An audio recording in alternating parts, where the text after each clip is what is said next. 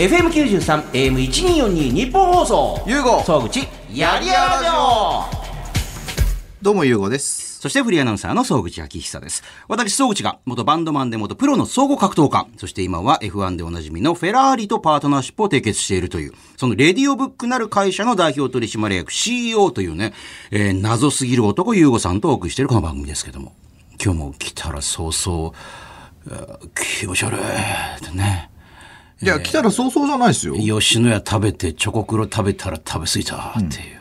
さっきまで、直前までは全然美味しかったんですけど、え会って話してたらなんか満腹ジュースが満たされてきたんで、今気持ち悪いなって。相変わらずそのわがままボディですよね。ねもうえー自分で自分の体を制御できないっていうね。なんかね、買いすぎちゃいますよね、食べ物あって。、でも普段、食いますけど。普段はだからもう食べないで夜だけ食べたりとかしてるわけですよね。そうですね。うん。食べるものっていつも決まってるんでしたっけ？あいや好きなものを好きな時に食べてるんでしたっけ？うんと、目標があるときはそこ制限しますけど、特にないときは、はい。そのまま、意のままに。そうですか意のままに。あ、でも制限してる時も、ええ制限切り替えるとそれが意のままになるんで、あ、今鶏肉食いたいとか。なんか体が欲するわけですよね。なんかね、そんな感じですようね。んねあの、ちなみに、はい。先週の放送では、はい。ね、あの、温泉の権利を買い、そしてエステもね、一緒にやっていくあ温泉の水だけですねあ水水を買ってね。で、それをだからエステを一緒にやることにしたから、はいそのエステのお店とかでも使えるんじゃないかみたいな。はいこの一週間さらになんか動きとかいろいろありましたか？今週ですか？はい今週は、なんだろう。なんかね、最近記憶ないんですよね。つうかね、言えないことが多いんですよ。言えな、言いたいことを言えない世の中なんですよ、今。いや、別にポイズンはどうでもいいんですよ。ねな、な、言え言いたいことも言えないこんな世の中なんですよ。こんな世今の中になっちゃってるんですよね。なんでなっちゃったんですか？やっぱでもそれはいろんなことやってるからですよ。新しいことをねなんで。だろうな。なんか止める人がいるんですよね。止められるんだな。うん。言うなって。言う、言いたいからラジオやってんのに。言うなって。はあ、それはペラペラ喋っちゃうからですよね。前も結構怒られてましたもんね。いい加減にしてくださいよってね。喋りたい。はあ。じゃあ、あの話もしよう。しょうがない、あーえっと、生姜焼きの話、やることになったという。ああ、生姜やんない生姜焼き。はい。あの、この間ね、あの、YouTube で、みくるさんに、あの、うちのリメイク維持を使ってもらったんですよね。あ、あの、締めにパフェが出てああ、そうそう、締めパフェバーのね。はいはいで、その時にあの、しょうがない生姜焼きを出したらめちゃくちゃ気に入ってて、この生姜ない生姜焼き何かと言いますと、生姜焼きってあのね、ちょっと薄い感じの豚肉を生姜でね、とかタレで絡めてるんです。じゃなくて、超分厚いんですよ、これねめちゃ。くちゃうまいんですけど。で、柔らかいんですよね。所沢のね、あのー名前なんだっけな。肉ロ沢っていう焼肉屋さんがあるんですけど、そこのオーナーさんが作って、で、去年ちょっとリブランディングをね、手伝わせていただいたんですけど、で、お店で販売してるよ、みたいなことね、そうです、ね。そうです。で、その中で使ってた、あの、し、あの、焼肉あ、焼きじゃない、あの、しょうがない生姜焼きを、うんうんあの、出したんですよね。はいはい。あの、みくるさんの時にね。はいはいめちゃくちゃ気に入ってて。で、僕もあ食ってみようと思って久しぶりに食ったらすごい美味しかったんですよ。はいなんで、まあ、あの、まあ、あの、所沢のそのオーナーの方に、あの、みくるさんに食べてもらいました。よ、YouTube 出てましたよ、みたいな話したら、えめちゃくちゃありがたいですって話になって、で、今ど何してんですか？って話の中から、まあちょっとこれこれこんな感じでって言われたんで、あ、じゃあちょっと一回話しましょうかで話したのは今日だったんですけど、で、まあ、多分一緒にやる流れになるんじゃないかなと。うちがブランディングやって、運営をしてもらって、みたいな。だからそれもだから、あの、ラジオ聞いてる方からすると、スマホ周りのことだったり、フェラーリとパートナーシップ契約だったりね、あの、温泉の水を買ってみたりとか、はいエステやったり、締めにパフェが出るパフェバーやったり、さらにこのしょう飲食店にね、しょうがない、あ生姜焼きやったりとか、はい一見脈絡なくやってるように見えても、先週もお話になったみたいに、やっぱその、得意なのはそのリブランディングしてっていうね。ブランディングとプロデュースとマーケがうち得意なので、そこだけをやると。そこのみやっていこうと。だから別に飲食店でなんかいいとこないかと探してるわけではないね、ではないですね。別にどんな業態でもブランディングして面白くないそうってとこは一緒に組んでやるっていうのがなるほど。さあ、あの、今はね、あの、新しい事業の話もしましたけれども、はい今日はゲストが、ゲストなんですか？ゲストが準レギュラーっていうんですかね。まあちょっとね、これからね。えーいろんなまた新しいことをしていく方々が登場しますので、お楽しみに。えー謎すぎる男優吾さんに言いたいこと、聞きたいこと、メールでお待ちしております。何でも気軽に送ってきてください。番組メールアドレスはこちら。ゆうご総口やりやラジオ。番組のメールアドレスは yy.1242.com。yy.1242.com。yy はやりやらの略。1242は日本放送の AM の周波数です。あなたからのメール待ってます。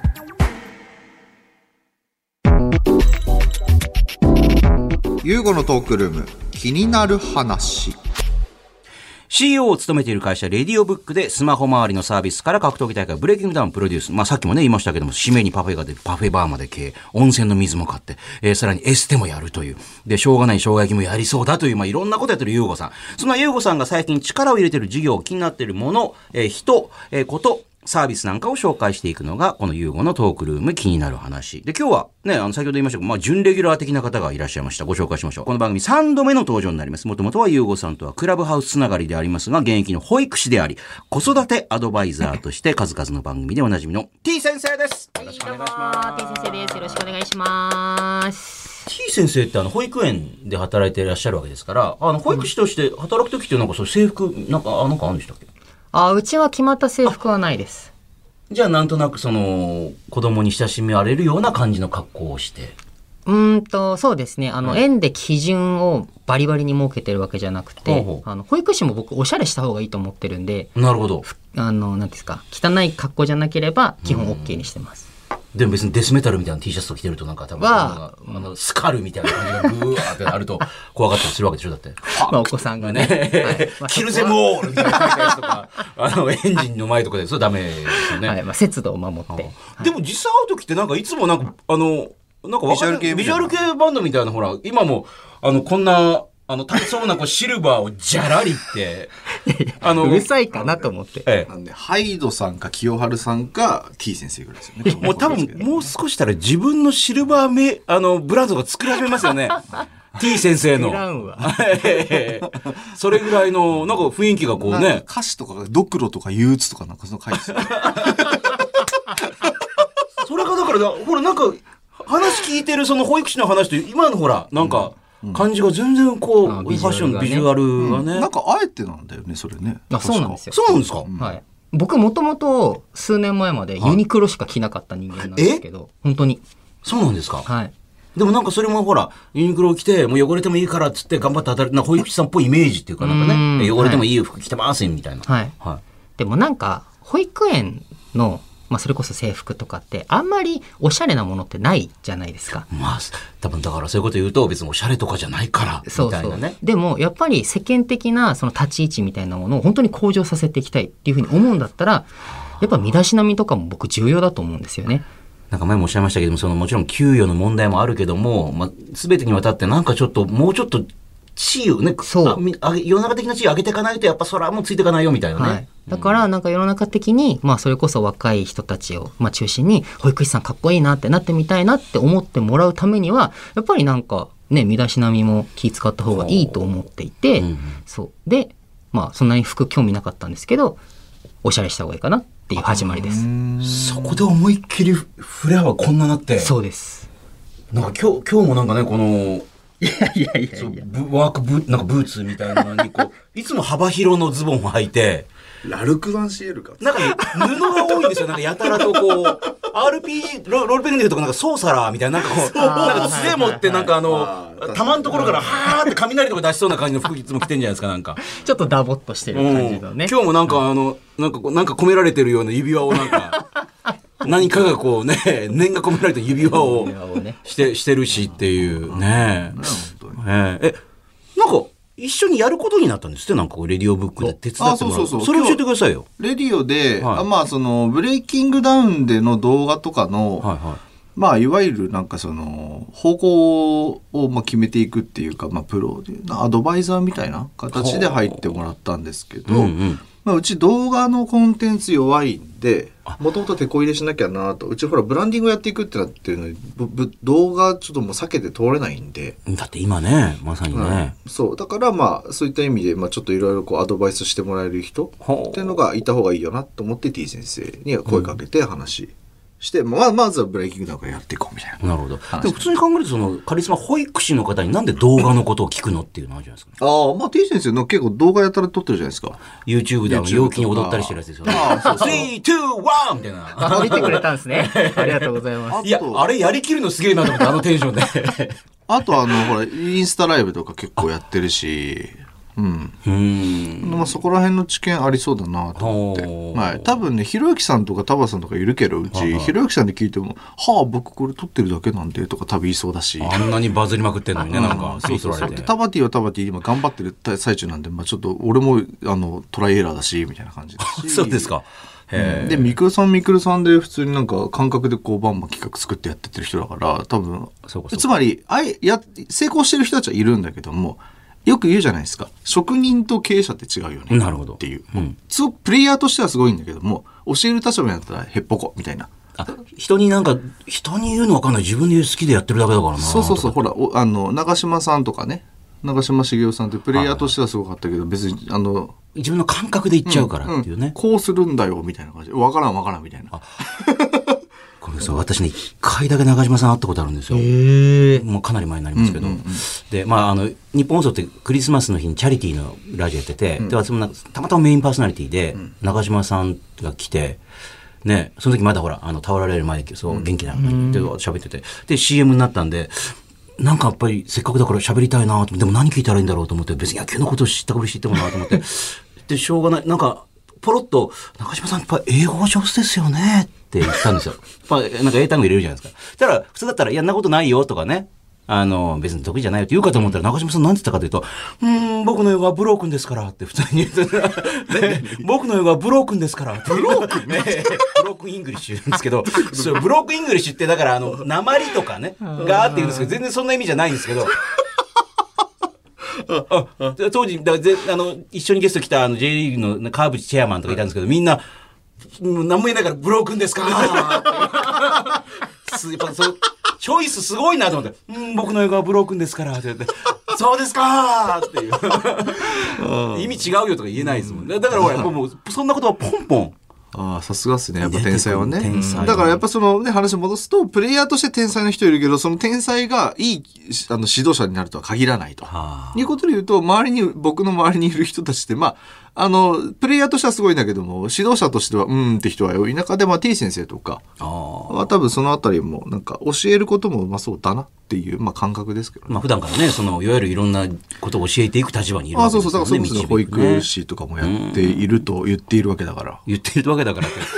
あの、実態はないみたいな。まあ、なんで、まあ、人に教えることがうまいので、まあ、実際クラブハウスもずっともう半年ぐらい ?3、4ヶ月。それもたまたまだったんですもんね、クラブハウスで知り合ったのもそうですね別にどっちが、あの、ちょっとね、あの近づいてってとかじゃなかったんですね。なんでまあ、1週間に1回ぐらいそうやって話して、だいたい人となりとか考え方とか、なんか分かってくるんで、あ、なんかそのあたり話できそうだなと思ってお願いしたっていう。あありがとうございますどうだったんですか一緒にそういう感じでやっていこうよって言われて。いや、嫌でしたね。あ、そうですか。嘘ですよ。冗談です。冗談です。そうですよね。私もそこで、またじゃなくて、ですね。は いど、どう、どういうつもりっていう。どういうつもりって。何が狙いって。ええ何が狙いっていう。ええあでも実際ブレイキングダウンのチャンネルとか今あるんですけど、はいはいねあのまあ、せっかくいいコンテンツなのに、まあ、ちょっと回ってないっていう状況もあるので、うんうんなんかそういうのをぜひねいいものは広めていきたいと思ういうふうに思うんで、はいうん協力できたらと思ってます動画はまだプアだって言ってましたけど、弱いつもり。やっぱそんな感じしました、なんか。いやだってもうね本もプアじゃないですか出してる本もちょっと待ってください。あの出したばっかりの本がまた重版に重版を重ねてるっていう噂が。何でしたっけ、タイトル？あ P 先生の子育て丸抜図鑑のことですか？アルバツ図鑑。はい何冊売れてんのそれ。何冊。もう重版かかって今4万部ぐらいですかこっちは。でも、次の第2冊目の話もあるんですもんね。そうですよ。ね。おそうですよ。ええ そうだよそうですよね。そうだよですよねね。それ次行っちゃうもん。それ初版初版いくつなんですか？知らんよ。初版知らんよってすごいですね。知るかっていう。そんな人いる？作家で。知るかそんなの。聞くわっていう。ねえ。幻冬者に聞け。幻冬者に聞け。知らんわ。知らんわ。騙されてんじゃないですか騙されてるわそれ自費出版じゃないですか大丈夫ですか？俺自費出版なのかな。よくある聞いたことがある出版社があなたの本をね出しますって言ってそうそうそう。えーと3000部買い取ってくださいみたいなのありますよね。なんかね何百万出してみたいまでそういうことやりだした？いやいや、あおい。ごめんなさい。誹謗中傷になるから、まあ怒られる、怒られる。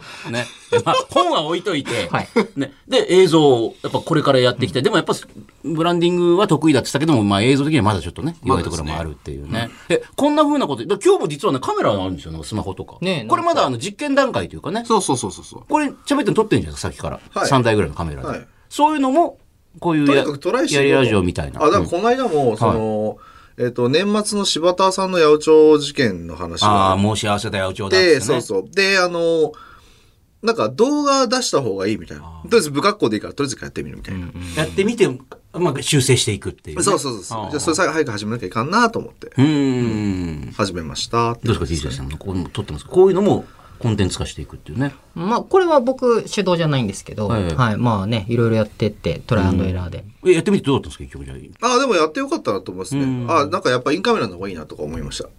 別にモーニターで見えてないとあ、自分の今どういう顔して喋ってるのか見えないのがすごく気持ち悪くて、んなんか喋ってんの分かんなくなっちゃったんですよ。うん。今普段ほらこうやってラジオもずっとやらせてもらってるし、クラブハウスとかでもスペースとかいっぱいやってるけど、なんかそのどうが画像が映ってんだってなった瞬間に意識が変わるなと思ったんですよね、ちょっと。だからなんかアウトカメラだと自分が今どんな顔してるのか分かんないんで、うんちょっと気持ち悪くてなんかこれ今俺どんな顔してんだろうが気になって喋れなくなっちゃったんですよ。ああ。そう。あのまあお二人はねずっとテレビとかやってらっしゃるいやいやいや、それはあでしょうけど。でも、うんあのーなんか、私もそうですけど、まあ別にさ、まあ、こんなおっさんの顔とかってどうでもいいからとかって思うじゃないですか。でも、なんか私、そのニコ生とかで、ヨシキさんだったりとか、まあ福山さんもそうですけど、やっぱ映像を撮ると時とかって、しつこいぐらいものすごい細かいことに超こだわるんですよ、なんか、やっぱり。ああいう人って。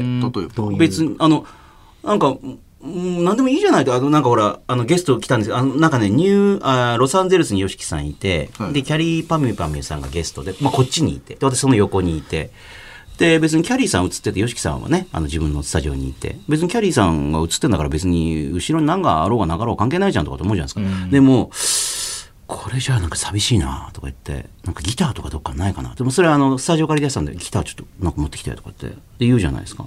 で、あの、後ろにギターとか置いたりとかして、もうちょっとアンプとか持った方がいいなとかって。別にそんな誰も見てないでしょとかってね、そんな別にとか思うんですよ。ちょこっと後ろに。でもそういうの指示して決めるまで始めないんですよ、やっぱりなんか。で、やっぱやると、あなんか確かになんかちょっと雰囲気が出て、あの、そう。で、吉木さんも吉木さんでスタジオの大きな自分のね、持ってるスタジオの、あの、こういうコンソールの超長いコンソールのところに座って喋ると、別に吉木さんだけがみんな見たいから、何もなくてもいいと思うんですけど、でもやっぱり、あの、そういうちゃんとイメージを作るっていう、みんなの、あの、求めているのに応じる、もしかしたらちょっと超えていくみたいなためには、めんどくさいとか言わないとかって、ちゃんと細かいところまでこだわっていくっていう。それすごくわかりますね。うん。だからそれはなあなあにしないっていう。プロダクトとか今までそういうふうにやってたんですけど、動画をやってなかったので、だからやっぱり画角すごく気にしました。あれこれ今後ろ何どう見えてるかなとか、うん。そういうのがあやっぱ気になるんだっていうのが分かったんで、ああなるほどちょっといろいろ気にしていかなきゃいけないいかんなと思いましたね。なるほどね。は T 先生だって今 E テレで番組やってるでしょ？ありがとうございます。ねえ。何でしたっけタイトルは？お、それまで言っていいんですか？いいですよハローちびっこモンスターです。それは NHK? E テレですね。あの、まあ、いわゆる昔の教育テレビ。あこの裏番組ですね。いやいや、まあ、まあ NHK なのいやいやいや、これ いや、どうなんですか E テレやってて。やいや、楽しいですね。はいはい単純に。でもやっぱり大変だなとも思いますっ。ぱ映像って大変、なんかね、さっきの細かいところにもこだ、多分 NHK とかの方すごいこだわるんじゃないいや、ですか。本当に、もう、え、今の甘髪ダメ？みたいな。あすごい。あ。もう一回、ちょっとい言いましょう。一応もう一回もらっていいですかって。でも多分それはダメなんだろうなっていう。うんそう。あとなんかあの、モニタリング番組なんですよ。それが。なんかモニターを見て、あの、その子育て実際してる方の様子とかを見ながらいろいろ。そうです。もうその場でアドバイスしたりするやつなんですけどあの、ガチで、なんですか、もう一日中見てる感じなんで、いや、だからそのスタッフの方も超大変ですよね、それね。そうなんですよ。長時間回しまくって何分ね番組なんですかそれ。えーっと、25分とか30分とか、ええ、だけども、その、回ってる時間はめちゃくちゃ回ってるんですもんほんと5、6時間ぐらい撮ってるんで、ええ、5、6時間収録してるの？そう、ずーっとモニター見て、あ、リアルタイムで何やるかを見てるんですよ。え本当にそうですよで。もえ使うのなんかあった時だけ。なんかあった時です。別にね、ぼーっとした時で何も取ら取らないですもんね。そうです。だからちょこちょこお話はするんですけど、やっぱりもうね、何時間も経ってくると、さすがに言うことなくなってくるじゃないですか。ええ5、6時間見てるんだ、ずっと。え、本当にですよ。本当マに。ジで？5、6時間は言い過ぎか。でも、はい。でも何時間3、4も見て時間は見てる。ね。マジか。でも何かを、子供もだって別に何か急に起こすわけでもないですもんね。そうなんですよ。んうん想定してた、なんかもともとママとかパパからいただいてたお悩みのあるそのお子さんの姿が出てこないことも当然あるんで、親が思うこんなのが本当困ってるんですが、困ってないな、意外に何時間もみたいな。今日めっちゃいい子じゃんみたいなああ、逆にね。そうああるんでだからやっぱテレビってすごい大変なんだなって さあ、この後、あの、おもう一方、まだいるんですか？もうまだいるんですよ。あららら。顔はね、ひろゆかないさんってひろゆきさんに似てないんですよ。ちょっと菅氏顔さんに似てる気がするんですよね、なんかちょっとね。系統で言うとね系統で言うと菅氏顔さんなんですよね。似てるええさっきからずーっとなんか、ブツブツブツブツ 言いながらこう、今鼻にカーってなんか入れてましたけども、えー、ひろゆかないさんも登場ということで、T 先生はこの後も引き続きお付き合いいただきます。はいお願いします。ユーゴのトークルーム、気になる話。2。えー、ゆうごさんが最近力を入れてる事業、気になっていることや物、人、サービスなどを紹介していきます。先ほどね、気になる人っていうか、まあ、これから一緒にいろんなことやっていきたい T 先生をね、まあ、まだいらっしゃいます。よろしくおはいお願いします。願いしますもう一方、スタジオに入ってまいりました。これも、まあ、準レギュラーと言っていいと思います。えー、3回目の登場。論破王ひろゆきさんのモノマネでネットで話題、ひろゆかないさんです。お願いします。ひろゆきです。よろしくお願いします。あ、ごめんなさい。あのー進行表がマイクにゴリゴリ擦れて今ゴリゴリゴリゴリって入ってます、今なんか音が。これだから素人はチッ。ええあ、マイクを勝手に上に向ける。あの、座高が高いので。なんだろう勝手に変えるのやめてもらっていいですか、あ、そう、あ、ダメなんだ。へえ。ああ、なるほど。ひろゆかなさん、3回目の登場ですけども。あ、ひろゆきです。よろしくお願いします。あ、そうですか。あの、どういう、あそうですか流していかないとこれ続いていくんで、これね。えーそうですね適度に流していかないと。えー大丈夫。あのー先ほど言いましたクラブハウスでね、はえー、ゆうごさんとか T 先生とかで一緒に今毎週やってる、まあ、そういうところのつながりでっていうね、整体師でもあるっていうね。は、はい。そうなります。ひろゆきさんのものまねしないときはものすごい腰が低いんですけど、低い高い、低い高いってね、こんな不思議な、えー、もう、ゆうごさんごめんなさい。あの、T 先生の時は喋ってたのに、ひろゆきさん来ると黙るのやめてもらっていいですか？違う違う違う。なんで、あの、困またなーって顔しながらこうやってなぜあのはい、なんですか？はいはいはいあの、ゆかないさんの使い方、これ間違ってると思うんですよ。使い方。はい。な、なんで使い方ってどういうことこですか？こにえ4人ではいはい喋ってもつまんないと思うんですよ。い やいや、僕はね、初めからええなんで今日ゆかないをここに座らしてんだって僕あの日本放送サイドで言ったんですよね。でもなんか T 先生とゆかないさんを、ひろゆかないさんを、あの、また呼びましょうよと言ってたじゃないですか。だから、レギュラーではいいんですけど、はいはいレギュラーとして僕はいいと思ってるんですけはいはいどはい、ゆかないさんをここに置いて喋ったら、面白くないですね。これ、ごめんなさい。あの、結構、最後通、戦力外通告。違うんですよあの、そうこれ座らせて喋らせると面白くないですよね聞いてもらってバンってえただ座って話してるんじゃ、この人の魅力全然出ないと思うんですよ。ええでもひろひろゆきさんのモノマネとかでんどっかんどっかん行くんいや、じゃない？いいですかこれ、ひろゆきさん本人にも言われてるんですけど、はいゆかないさんって表層的なとこ真似てるだけで別に喋り面白くないですよねってひろゆきさんに言われてるんですよ。あれ言われましたそんなこと。はいクラブハウスで4人で喋ったことあったんですよ。僕とひろゆきさんがアブダビ一緒にいるときに、あの、ラジオ終わった後ですよ。あーはいはいうん。あの後僕とひろゆきさんと、で、あの、T 先生とゆかないさん入れて喋ったんでだからひろゆきさんがいつものクラブハウスに入ってくる感じで。そうそう、いつもの入ってくれて、ええはいその時に、その、聞いてる人からしたら、お二人並んでるぞっていうね、ことですよね。そうそうそうそう、はいそう。まあまあ、その時にもまあ同じようなこと喋る。ででは、僕はね、ゆかないさんって、あの、アベマとかで、はいはいあの、やってますね。あの、セクシー女優の方なんかといろいろやってますよね。なんかね。セクシー女優？えあそうなんですか？え。なんでラジオで喋る、急に喋らなんで、ないなんで、なんでそういうことやってんの？いや、え、なんか、この前僕の YouTube でただセクシー女優の方を呼んでは、あの、ただ YouTube ライブ的なことをしてただけなので、多分なんか勘違いされてるんだと思うんですけど、そうですか。ごめんなさい。あの、全く顔を上げずにしゃ喋る、下をずっと見てるから、なんかどう、したんだろうっていうぐらい。なまあまあ、いろんな、いろんな活動されてらっしゃる。アベマでも。で僕はゆかないさんは、なんかあのーちょっとこれ、例え古いかもしれないですけど、はいはい昔のそのワイドショーとかでいうとこのあの、中継の何々さんみたいな時呼んだ時に、はなんか変なとこにいる人いるじゃないですか、いつも。えなんでそんなとこいるんですか？まあとかとか、うん。そういう、で、使い方絶対した方がいいと思ってます。で、理由としては、ええまずそういうアベマとかでそういう、なんか、そういう、いわゆるどっかの中継の何々さんって時にゆかないさんが出てきた動画がバズってたりっていう、まあ、印象もあるし実、際やったんですか？なんかひろゆきさんに対するなんか、ドッキリかなんかでそうやってたんですよ。ひろゆきさんはパリにいて？あ、違う違う違う、スタジオ。あ、さ、ひろゆきさんスタジオにいて、その時は？結構あれ1年ぐらい前。3年ぐらいそうか、あの、コロナとかの前で。はいああ。そう。っていうのがまあバズって、僕は最初それの印象が強かったっていうのが一つと、あと、これはひろゆきさんが逆に褒めてたことなんですけど、はいあの、ゆかないさんって、その、妙に偉い人と仲良くなるスキルがあるんですよ。え？例例えば誰ですか、それ？えー例えば、なんかそれこそなんか裏アベプラとかって勝手にあの、名前拝借してやってる。のあ、さっきそれ、その話。そうそう訴えられればいいのになとか思ってる番組があるんですけど、早そこで、く訴えられろっていうねあの、若新さんっていう、あの、コメンテーターの方ですか、とかと、あと、成田さんってあの、今、テレ東であの、ひろゆきさんと一緒に、日系レル東大学。うん。で、あの、なんか、大学の教授？の方？とか、あと、箕輪原動者の箕輪さんとか、はで、あと MB さんってあの、T 先生も仲のいい、なんかファッションのインフルエンサーの方とい。か。なんか、まあまあ、で、もうこの T 先生もそうだけど、あとほら、グレイの久さんにキレられたりとか、まあ、あれは、まあまあ、あの、懐に入り込んでるかどうかわかりませんけれども、まあまあ、切れられてますよね。なんかね。で、実際、ひろゆきさんともそういうふうに繋がってたから、僕はひろゆきさんを繋げてもらったんで、逆にいかないですあーなるほどねとか、なんかそういう、なんだろう、あの、妙に急にその自分の戦闘力の3桁ぐらい違う人と急に仲良くなれたりしてるっていう、そのなんか特質な、なんかなんですか、アビリティを持ってるんですよね、彼は。で、そうなった考えた時に、こう、日本放送じゃないですか。は日本放送の中をはいはい勝手に練り歩かせて、和田アキ子さんとか、い。はい。あのー乃木坂とか、そのあたりになんか突撃して、なんかベーシックインカムでよくないですかって勝手になんか突撃させるの面白いんじゃないかな。はいはい。このご時世止められるだろまあ今完全に乃木坂とかって言ってましたけども、その時点で多分乃木坂ファンからもうすでに今反感買ってるんでえ、なんで、なんで、なんて言えばいいですか乃木ちゃんって言えばいいですか？いやいやそこに乃木坂をラインナップしてくる時点で。あそういうことなのえーだからまあ、あの、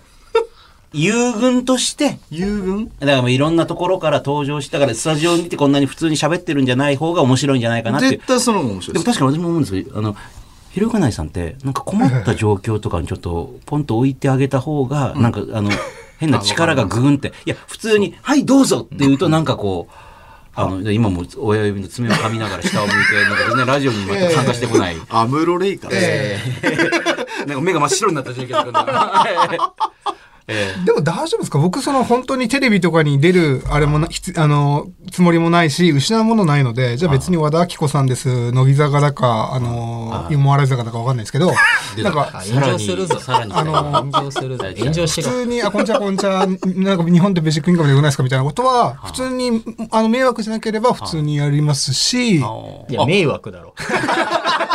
何を言ってなのでるんだよ、。あの、怒られたら、ゆうごさんが責任取ってくれるんじゃないかなと思って見てでますけど。でも絶対その方が僕は映えると思ってます。だって昔だって日本放送で伊集院光さんとかそういうことやってますよ、あいやいやね日本放送はないんですか？日本放送送時代はなんだろうな。まあでもよくこう、ズボン脱いだりとかはしてましたよ、なんか。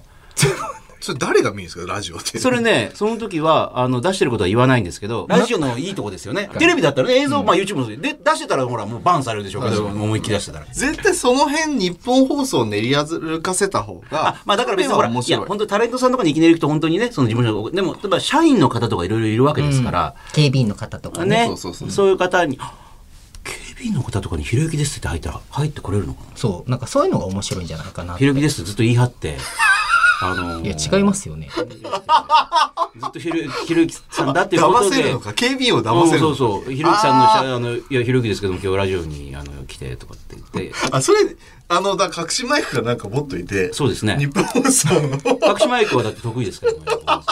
あ、そういうの面白い。騙し企画は今までも死ぬほどやってますから。あそういうの面白いですねええまあでも、なんか、何らかのそういうちょっとほら、ひろゆかないさんをちょっとこう、チャレンジさせるみたいなとこいろに行く、とやその方が絶対良くて、で、これ、あの、あの実証もあるんですよ。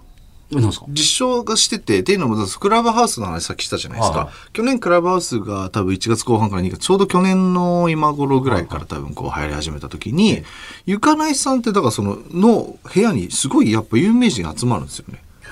なんでか知らないんですけどなんでだと思いますなんか大物に。間違ってきてんのか、ひろゆきさんだ、それそれは久志さんですよね、グレーの。あ、いやいや、だからそれ以外にピエール中野さんもそうだったし、なんでだと思います T 先生、この、ひろゆかないさん。でも T 先生もでしょ？ね。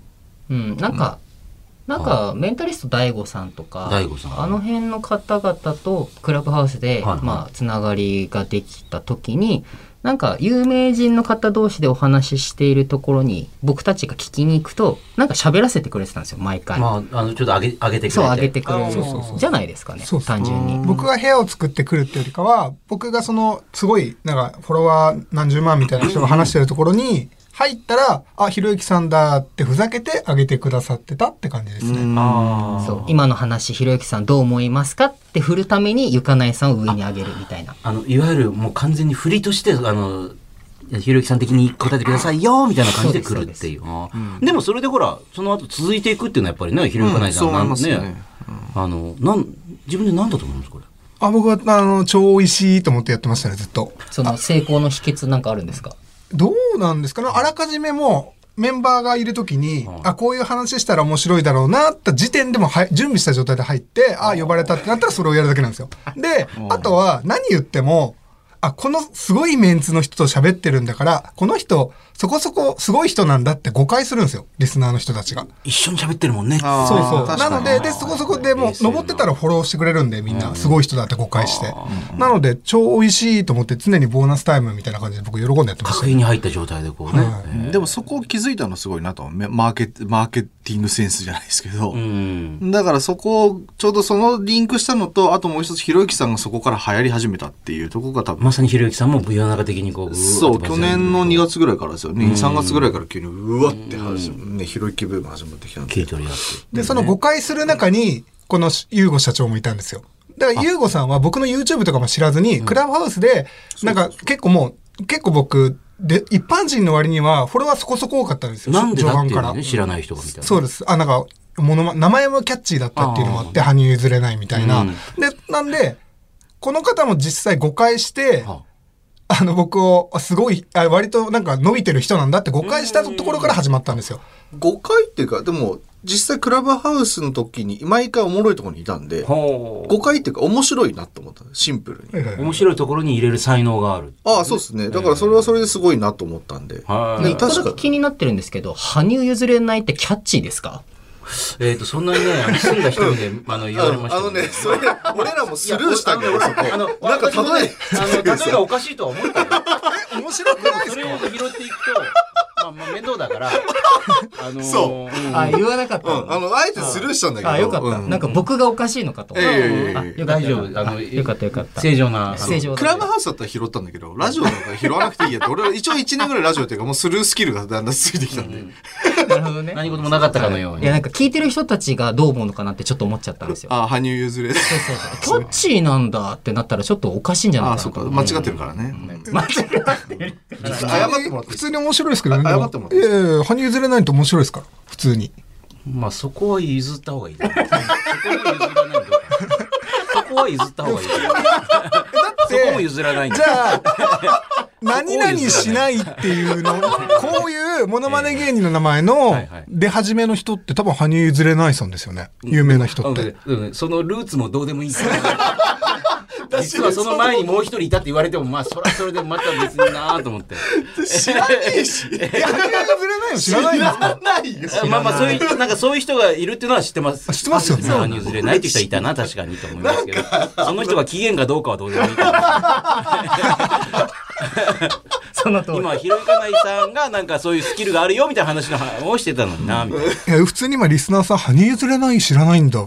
このおっさんたちって今思われてますよ、普通に。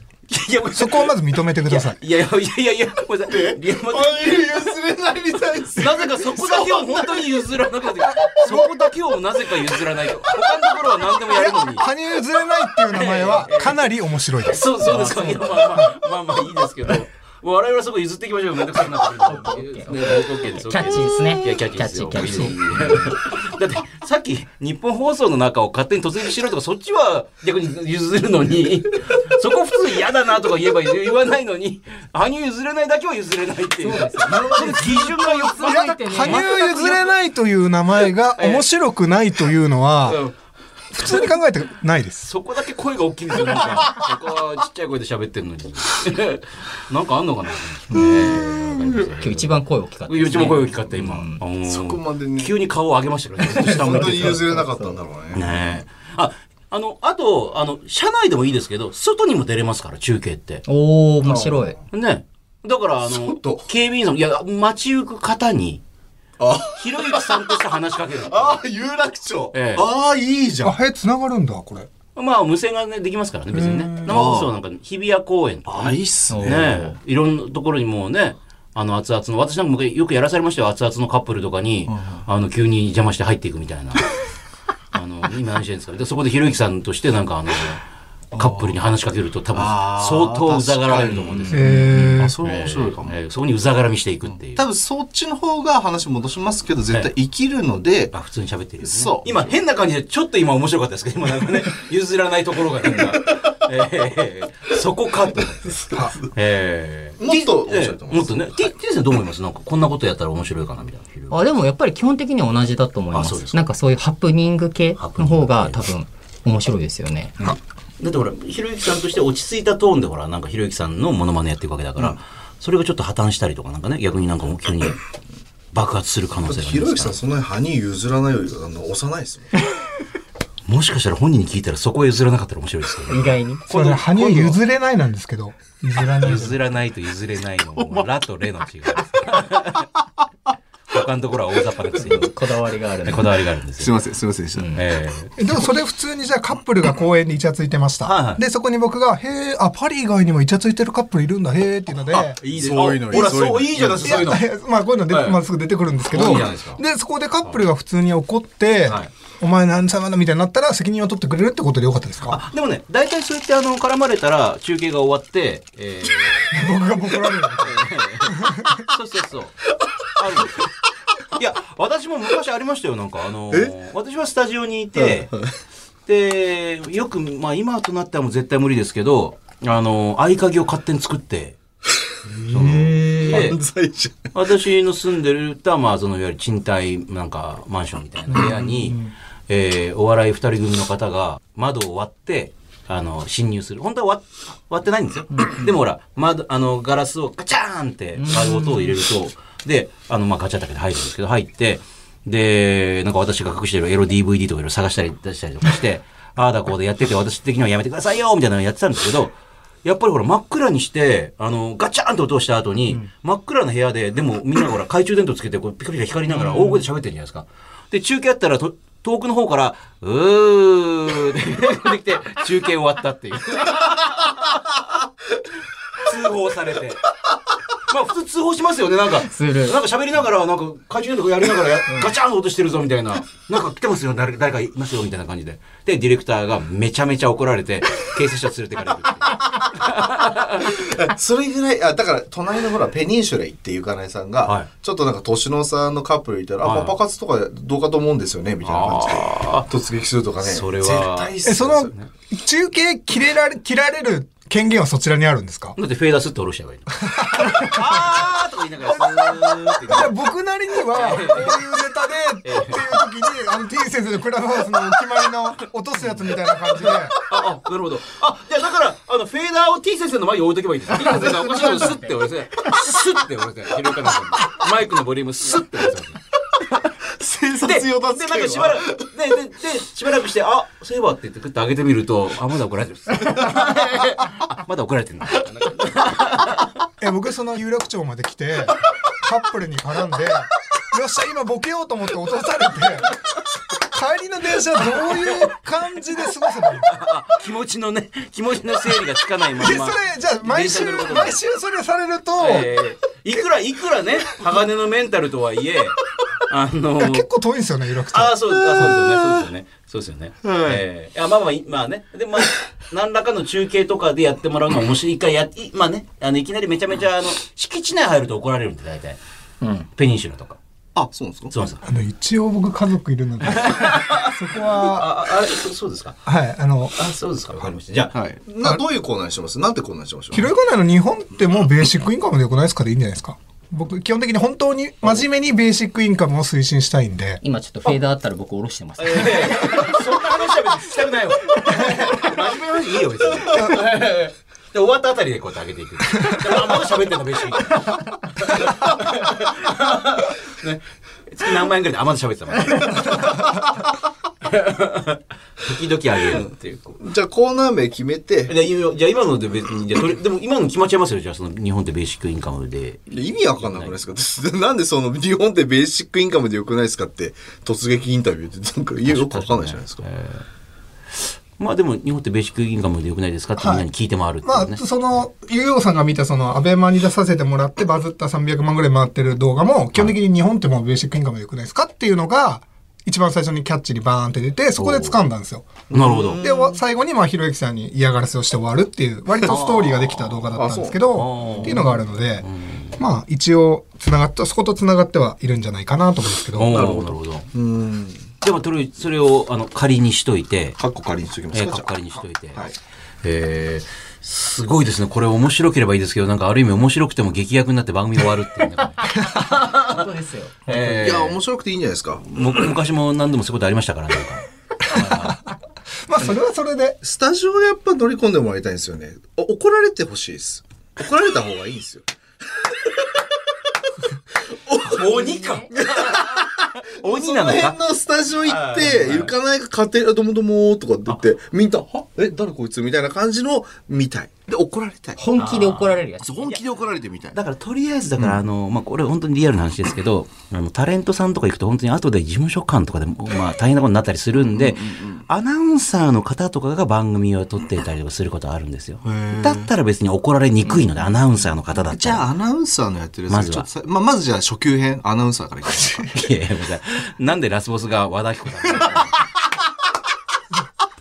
それ面白い。ラスボス和田アキ子さんに設定して、まずだから、徐々に徐々にレベル上げていこう。50の塔みたいな。そうそうそうそう。休憩マスターへの道ですよね、なんかひろゆきなんか、お偉い部長さんみたいな方とかいあ、冗談部長ね通じる系です、か？部社長長、もいますよね。局長、社長いますよ、日原さん、女性の方ですけど。はいはい。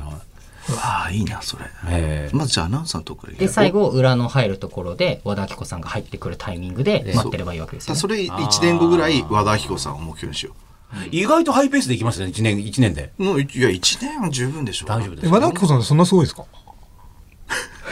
ええ何も言わない。え あ、じゃあそんな大したことないってことでよかったですえい。やいやいやそれすらも返答です これ、あの、返答からなる負けですから。今、全裸で、いや、認めたってことですよね。全裸にあの爆弾をつけたままこっちに入ってきてるんですよ。えー絡んだら死んじゃう。そうそうそうそう、死んじゃうんで。なんか TikTok で伸びてるかどうか知らないですけど、別にもう過去の人だよねってことで認めたってことでよかったですか？触るとこっちもやけどするんですよ。危ない危ないそうそう。えー近づかないのが一近番ですづかないのが一番ですね、これまあ、ねと。にかくね、どこまで行ったら怒られるかって試してみたい。楽しみにしててください。この後もよろしくお願いしおま世話になります。大人なんだ一言です。さあ、この番組ではいろいろなメッセージや質問、ネタを募集しております。今日いきなり盛り上がりましたけども、ひろゆかないさん、どこに行ってほしいのか、そしてどんなことをしてほしいのか、皆さんも、あの、無茶なことでいいですから、えどんどん送ってください。メールアドレスは yy.1242.com やりやら yy.1242.com までです。では今週もここからはこのコーナーをお送りしていきましょうやりたいことは人それぞれう。。やる気のマッチングショー。代わりにやりたいぐらいです。えー、ゆうごさんは幻冬舎から出ている売れている本。やりたくないことはやらなくていい。4万部、4 4万部。万部、4万部ね。えーやりたくないことは無理して自分でやらずにやりたい人は任せたらいいと提唱しております。このコーナーではあなたが日々の仕事や家事などの中で、まあ、やりたくないめんどくさい億劫だと思っていることをメールで募集。あの、まさに T 先生もね、あの、育児の話があの、321のやつで、はいあの、育児大事だけど、自分も大事っていう、ね。そうです。ね。もう自分をもう犠牲にすしすぎるとダメだよみたいな。うんでもやっぱり親って結構そういうもんですよ。なんかね。そうですねももう前提がねえーえーやりたくないめんどくさい億劫だということをね、えーメールで募集しております。これ3人の方に今日はね、えー判定してもらいますよ。中野区の28歳 OL 三日月のさんまさんありがとうございます。私は誕生日をサプライズで祝われたりするのがもうとっても苦手。正直誰かに変わってほしいんです。ていうか私に言わせると、バラエティ番組とかと違って、素人が仕掛けてくるサプライズやドッキリは雑なんですよっていう。なんかさっきのゆかなえさんが突撃する話に僕ちょっと似てる気がしてきましたけどね。雑なんだよ。彼プロだから。あ、プロ、プロですね。えーなんでそういう時だけ、あの、褒めるんですか？そもそもこっちは疑り深い性格なので、友達から誕生日近辺に食事に誘われた段階で、あー、これなんかあるな、と感づいてるんです。案の定トイレに行って戻ってくると、部屋の電気がバチッと消されて店員さんがケーキ持ってきて、えー、ハッピーバースデーっていう流れになるんですが、ぶっちゃけ言います。トイレに行くタイミングも、はあ、もう多分サプライズあるからそろそろトイレ行っとくか。行っといてあげなきゃな、っていうね。義務感から言ってるんで、別にもう匂いないんですよ、っていう。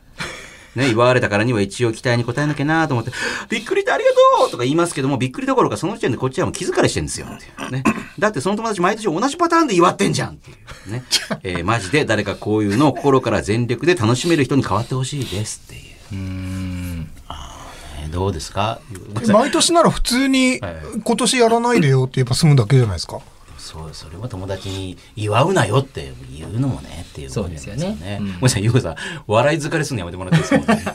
ねもう、はあはあっていうぐらい。、すごくいい企画作ったなって。まあ今、疲れたんじゃなくて。いや、次のコーナー行ってるからもう今。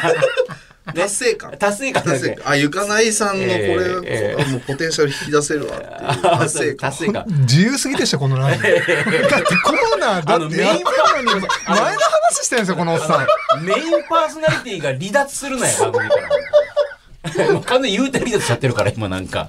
ねええ二人いるから、二人先行くのかなと思って。はいどうですか、T 先生。だって、あのーね、園児のみんなが祝ってくれる、あるわけでしょ？もうバレバレでしょ？だってそんなんね。なんかやってんな、こそこそみたいな。そういう時どうや驚くんでしょ？わあ、ありがとうとかそれはもちろん。あだから、なんか自分のためじゃなくて相手のためって考えればいいんじゃないですか？ーだからこ、ね、このかね、三日月のサンバさんも、まあ、相手のためだけども、もう気遣いしてったよ。そう。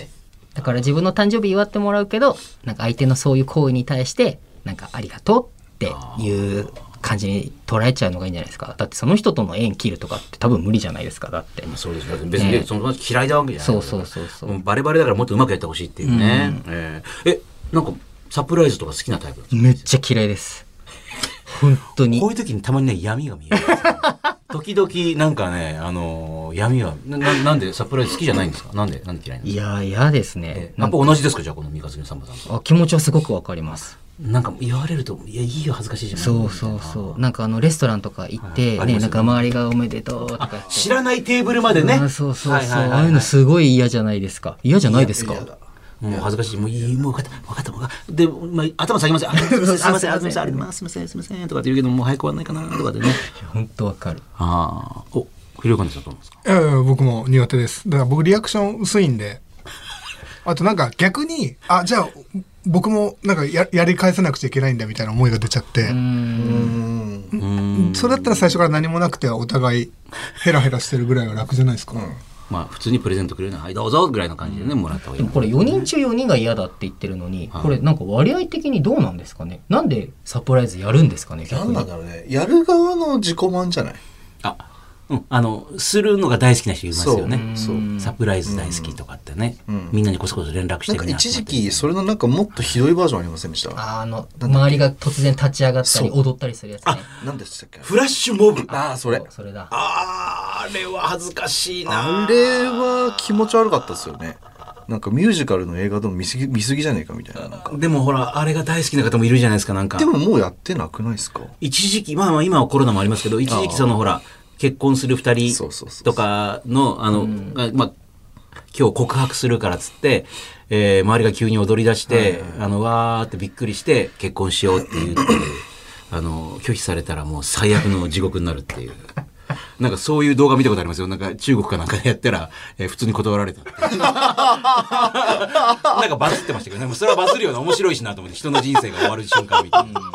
なんかツイッターとかでも炎上してた気がする、そういうやつって。へなんかディズニーランドのあのシンデレラ城の前で彼氏が彼女にプロポーズしてでその場では彼女ももう周りに人がいるから OK してあげたけど実は本当に嫌だったからそれで別れたみたいな。そのあ時はまあそれそれね同じですよねもう向こうで OK って言わないと面倒くさいからもうじゃあそうそうそうもう OK って言っといて後でっていうね。まああと相手のために、いやもうと思って我慢していただきたいと思います、はい。えーあなたが日々の仕事や家事の中ではやりたくない面倒くさい億劫だと思っていることを募集しております。メールは懸命にカタカナやるに気持ちの気やる気と書いて yy.1242.com まで送ってください。ではこちらのコーナー行きましょう。いまいちピンときてません。あの、F1 のフェラーリとパートナーシップ契約を結びな結びながら、最初の頃はね、F1 のレースって同じところぐるぐる回って何が面白いんだろうなと言っていたユーゴさんっていうね。えーそんなユーゴさんのように、まあ世の中的には面白いとかいいとかね、いろいろ言われていることに対して、私さ、ピンときてないんですというね、世の中的にはマイノリティの方の意見を紹介していくコーナー、こちらをご紹介しましょう。ということで、大田区の A 春さん、31歳会社員の方、ありがとうございます。ありがとうございます。正直僕がいまいちピンときていないのは、ジムです。正確に言うと、通う目的がわからないジム通いです。昨今の健康志向ブームもあり、ジムに行く人増えてますが、例えば、ユーゴさんのように格闘技をね、まあ、元やってる、やってた人が目的を持ってジムで体を鍛えるのはよくわかりますと。まあ、僕自身学生時代サッカーやっていたんで、パフォーマンスを上げるためにジムにはね、通ってました。このように鍛えた結果をスポーツにアウトプットするためにジムに行くのは理解できるんですが、世の中にはただ漠然と体動かそうかなぐらいの理由でジムに行ってる人、まあ多いじゃないですかと。僕にはその程度の低いモチベーションでジム通いを続けられている人が理解できません。ああいう人たちは何をゴールや目標にしてジムに行っているんでしょうかっていう、えー、まあ余計なお世話なんですけども、自分が行かなきゃいいだけじゃないかとは思うんですが、まあ、周りがね、多分誘ってくるには一緒に行こうぜとかっていうね。まあ、最近やたらなんか紹介とかされてますもんね。ねジムいいよみたいなね。え、じまあ、ジム行ってますもんね。ですよね。はいね。あれ ?T 先生は？言ってない。あ、でも家に作った。そういうスペースを。おおどういうことです大か富豪だな。どういうことなんですか？家にジムっていう。いやいやいや。家にジムって。大そういう。谷翔平とか朝倉未来かっつって。あ、朝倉未来さんもそうだね。でも普通に考えたら T 先生、その自分でそんな部屋ね、作って、何のためにそんなことやってるんですか？だって別に。うん、なんか別に痩せたいとか筋肉つけたいとかじゃなくて、はいはいなんか本当にやっぱ体動かすと頭もあるしなんかなんですかやる気が出てくるっていうかパフォーマンスがあそうですそうです。そうそうそう。でその結果なんか筋肉つくっていう感じじゃないですかね。おっしゃる通りです。じゃあ別にスポーツにアウトプットとか関係なくても別に、うん。あ頭だっていろんな人間としてのパフォーマンスがちょっと。そうなんかほらよく筋トレすると QOL 上がるとかって言うじゃないですか。あのクオリティオブライフみたいな。そう。あれ本当そうだなってやり始めてから思いますね、え今何やってるんですか？例えば家にあるマシンとかって。えなんかそれこそこうやって何ですか？ジーニング？そうそう。なんかすごい重たいやつそう手で持ってよいしょよいしょしたりとか。あ,、まあ、あまり知識はなさそうですね。重いもの持って よいしょよいしょってするって素人なんで、あええやってるっていうね。えひろゆかないさんは？あ、えっと、はい、僕、元さフィットネス会社っていうか、ジムをやってる側だったんですよ、サラリーマンの時に。えある、大手フィットネス、フィットネスって言っちゃいましたけど、フィットネスの会社のサラリーマンだったんで、あじゃあいわゆる全国展開してるようなあ、ところの。そうですね。はい。なんで、僕も今まだそこに通ってますし、あはい。そうですか。はい、なので、なんかピンときてません。え？なんで通ってるんですか？えっってもうそこと、働いてないよね。まあちょっとひろゆきさんっぽくないんですけど、僕サウナが好きなので、ただサウナに入って帰るっていうか、そそうひろゆきさんはあんまりサウナでこの暑いところにずっといなきゃいけないのがわかんない。わけわかんないみたいな感じ。人に裸見せるの嫌いなんですよね、あの人。そうなんですか、あじゃあみんなで大浴場とか嫌なんですか？だあ。だけですね。銭湯とか。はい。苦手なんですよね。ああなるほどね、なんで、ちょっとずれちゃう、ぶれちゃうんですけど、僕はそういうの好きなんで、で行ってます。あの別にスポーツにアウトプットするためにジムに行くのが理解できるけどもなんではわけのわかんないみたいなことは思わない 結構古くて、ええ。今ってスポーツクラブってもういろんなあのルームがあるんですよ。もうラウンジあったりカラオケついてたりええっていうのがあるのでなんかその24時間のなんか無機質なジムっていうもう固定観念というかいろんなもう ラグジュアリーなジムもあるのでなんかそれ今曽口さんのことディスったんですか？お前何やいやいや私はあんま知らないけどいやなのであのその筋トレだけをしに行くっていう目的じゃないんですよね今って。でも私の知り合いでそのゴールドジムにあのハマってる方がいて、はいはいはい。はい。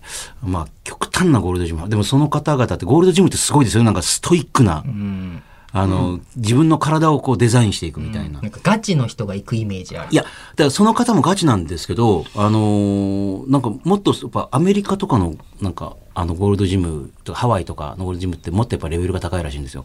だから旅行に行くとそのなんか旅先のゴールドジムとかに行くって言うんですけど、ハワイとかやっぱ行けないよね。っていういやいや、行けないじゃないですか。あそこやっぱまだ行けないね。とか、だなんかゴールドジムの中でも、自分はまだあのハワイとかでは行っちゃいけないみたいな、なんかいろいろあるらしいんですよ、なんか。レベルがねでもう行き始めるとそこまで行っちゃうんだなっていうね。えーまあでも、英春さんは別に無理に行く必要はないんじゃないですか、別に興味ないっ興味ないから別にね興味を持つ必要もないのかなってだってそんなこと言ったらゲームとかもね何のためにゲームやってんのって話となんか結構近い気がするまあ、しかもゲーム自分でやるなら私も人がやってるゲームを楽しんでじーっと見てるっていうね。そうそう、まあ、まあ、そう、わかるようなわかんないようなゲーム実況を何時間も何何百万人も見てるみたいなのもね。うんでもうちの子供なんかそうですもんね。いや、多分保育園の子供とかでも、なんか、あの、不思議なのは YouTube とかで他の家族がディズニーランドとかで遊んでる動画を見てるじゃないですか。見ますよねあの、いわゆるカリスマ YouTuber の家族みたいなのがね、はいはいいるじゃないですか。あの好きっすよねこうくんねみちゃんとかじゃないけど、なんか昔の。で、うちの子供見てるから、うちの家族でディズニーランドって動画見ろや。確かにね、あるよ、あるよ、それ。って言って。なんで他の家族が行って乗ってんの見てるの楽しいのみたいな。不思議ですよね、ああいうのもね。はい。えーこのコーナーでは世の中の主流派に背を向けているあなたが何がいいのかいまいちよくわからないこととそれに対してピンときていない理由を書いて送ってください。メールは懸命にこれひらがなでいまいちと書いて yy.1242.com までお願いします。さあ、この番組、いろんなコーナーございますね。すべてのコーナーでメッセージ募集しております。まずは、やる気のマッチングショー、代わりにやりたいぐらいです。あなたがやりたくない、めんどくさい、億劫だと思っていることを送ってください。あなたにとってスマホとは？あなたがいつ頃からスマホを使っていて、今は主にどんなアプリ、どんな機能をよく使っているのか、そしてスマホはあなたの人生、生活に何をもたらしてくれたのか、あなたにとって今スマホはどんな存在なのか教えてください。夢のマッチメイク。えーこの二人が対戦したら面白そうだなというカードを考えて、えー対戦結果もこういう風になってこうなりますみたいな、どっち勝ちますみたいなね、えー実現するのかしないのかあまり考える、まあ、このネタ的な感じで気軽に書いてください。いまいちピンときてません。世の中的にはすごく人気だったり話題になってるのに、あなたがそれの何がいいのかいまいちよくわからないということをピンときていない理由とともに書いてください。あと、ゆうごさんだったらいくらだったら買いますか？えー、ゆうごさんだったら、これにいくらまでなら出せるのかというお題を募集しております。えー聞きたいことをどんどんいくいくらまで出せるのか送ってください。えーそしてもう一個。これって我慢ですか？忍耐ですか？やりたくないことはやらなくていい。でも、えー目標のための、え忍耐は必要だというゆうごさん。あなたが日々の生活の中で我慢なのか忍耐なのか疑問に思っていることを判定してもらいます。す、えー、べ、てのコーナー宛てのメッセージはメールで yy.1242 yy.1242.com まで送ってください。いうこと。総口さがお送りしているやりやラジオね、T 先生、ひろゆかないさんもいていただいておりますけれども、はい。